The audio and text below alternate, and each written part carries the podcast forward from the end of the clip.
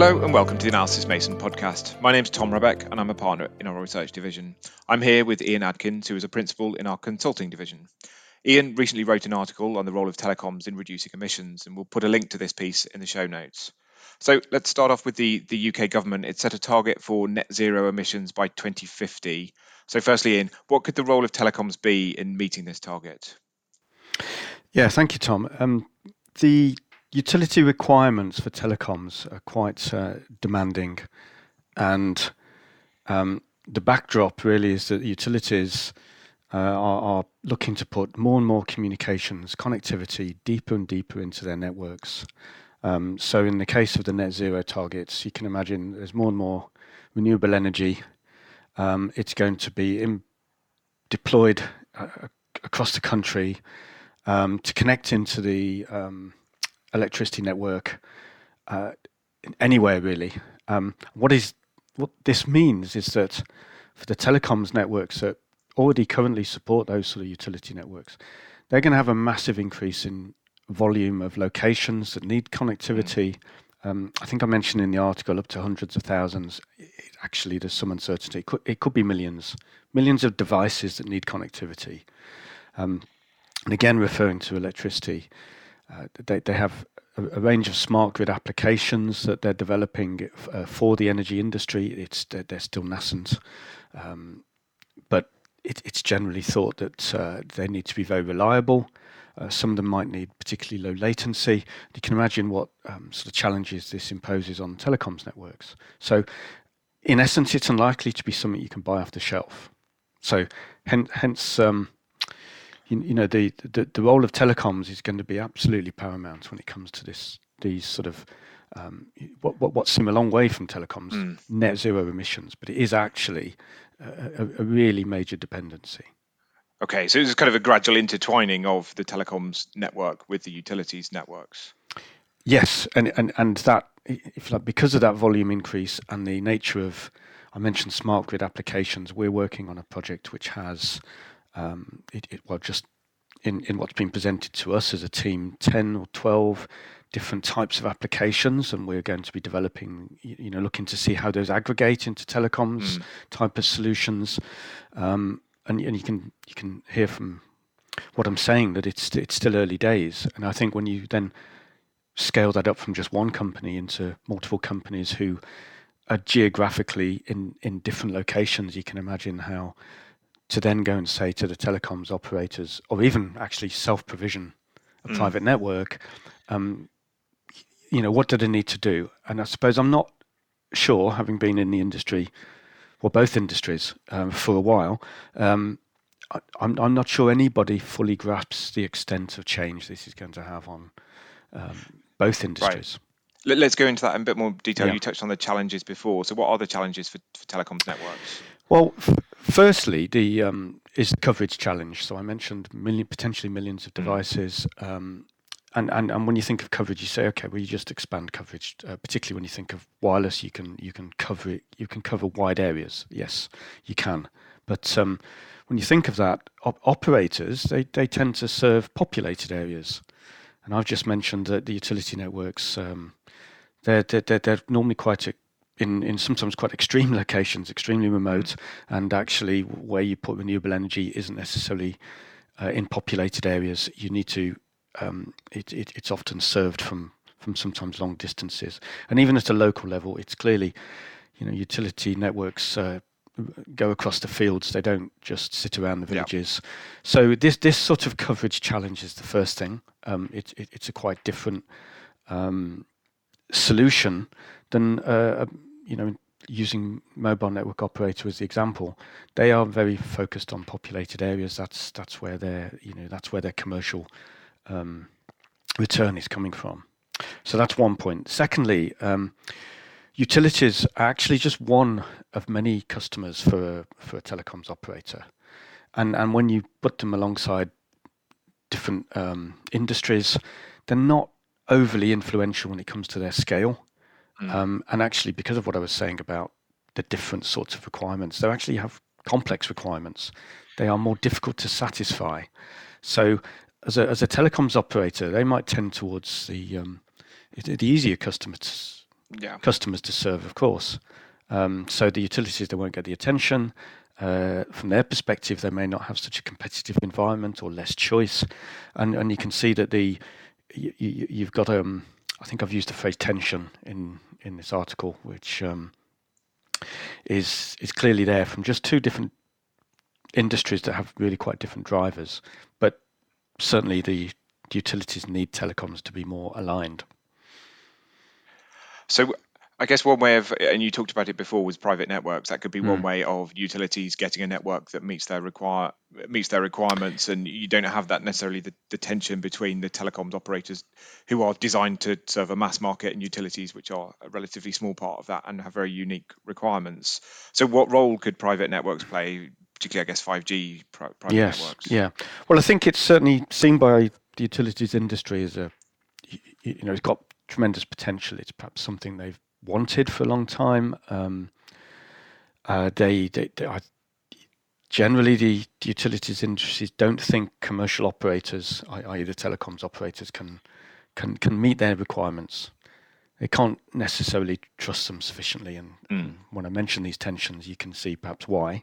Um, so they would favour private networks, um, and when you talk about that from a um, you know wide area coverage perspective and focus again on mobile, um, then it, it, would be an ideal position to get some dedicated spectrum. And certainly this has happened in, in certain, certain countries. Um, when you think about this from a UK perspective, that, that, that hasn't happened yet. Um, and I know that um, within the UK, Ofcom is, you know, is looking into this, but and, and, and to be fair to them, they certainly have to balance competing requirements, you know, you know in terms mm. of their um, role in terms of thinking about what's best for Spectrum and how to yeah. Uh, and when efficient. you're talking about when, when you're talking about private networks, what sort of private networks? Because typically we think of private networks as being fairly small, just over uh, for a, a factory or a port or whatever. But utilities they need wide area coverage. Absolutely, and and and that's the major difference with perhaps where private networks are you know developing a lot of interest they tend to be smaller in scale in just the size of the network, and and and because it is focusing perhaps um, if you like on the campus type size and factories, mm. whereas we're talking here about um, national coverage. Yeah. Um, now, depending on the the utility structure, that that can mean one company or it could mean many companies. And actually, when you then look at the different sectors within utilities, so electricity, water, gas, what tends to happen, you certainly don't have a contiguous situation. So, um, did the challenge for the private network, first of all, is well, who who would run it?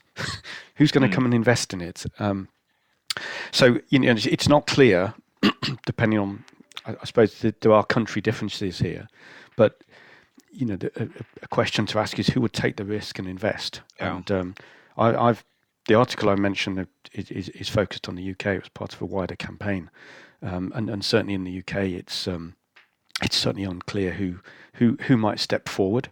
Um, other countries have gone forward with sort of consortium um, of, of, of different companies because they're all interested. They've created mm. a consortium jointly, um, or in other countries, one of the utilities has taken a lead.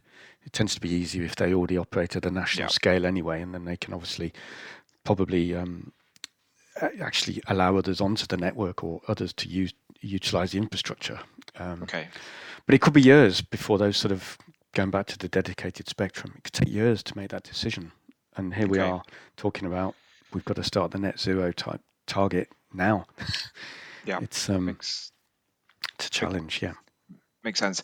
Um, also, in the piece, uh, and kind of comes back to this tension. Uh, how do you resolve those tensions? In the piece, you say you need better alignment between the utilities and, uh, and telecom sectors. So, so, how do you achieve that alignment?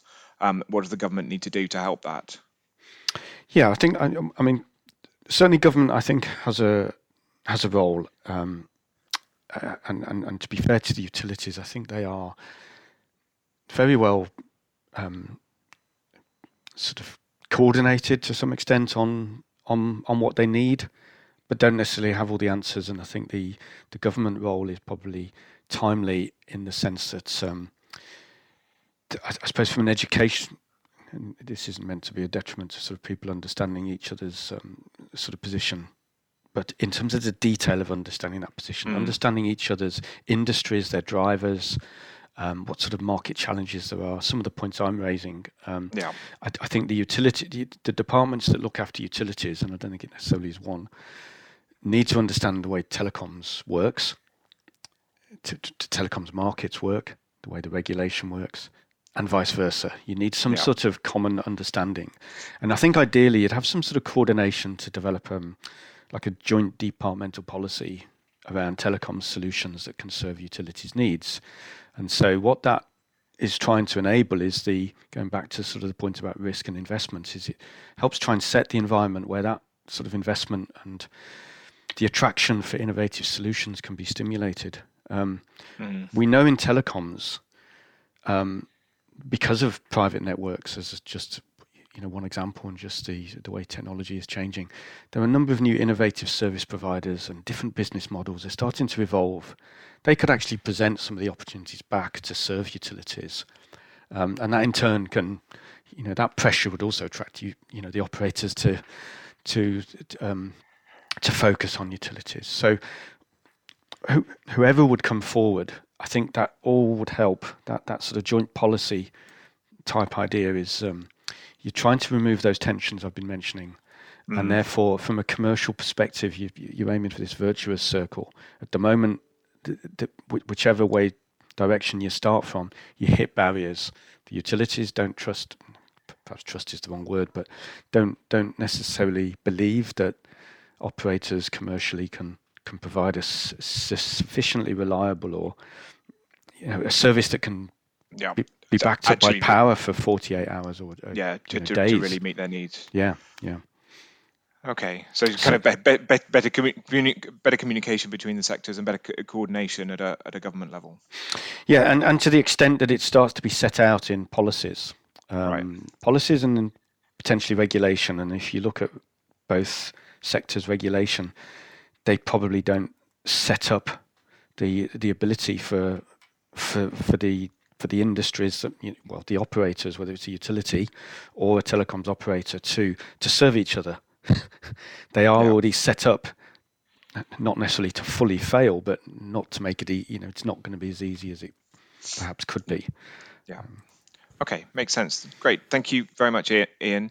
Um, as I said, we'll put a um, a link to Ian's article at the bottom in the in the show notes. Um, at the bottom of that piece, we've got Ian's contact details. So if you'd like to discuss any of the issues raised in this podcast with him, please feel free to contact him directly. To automatically receive um, all future episodes of the Analysys Mason podcast, please subscribe to our feed. Thank you for listening.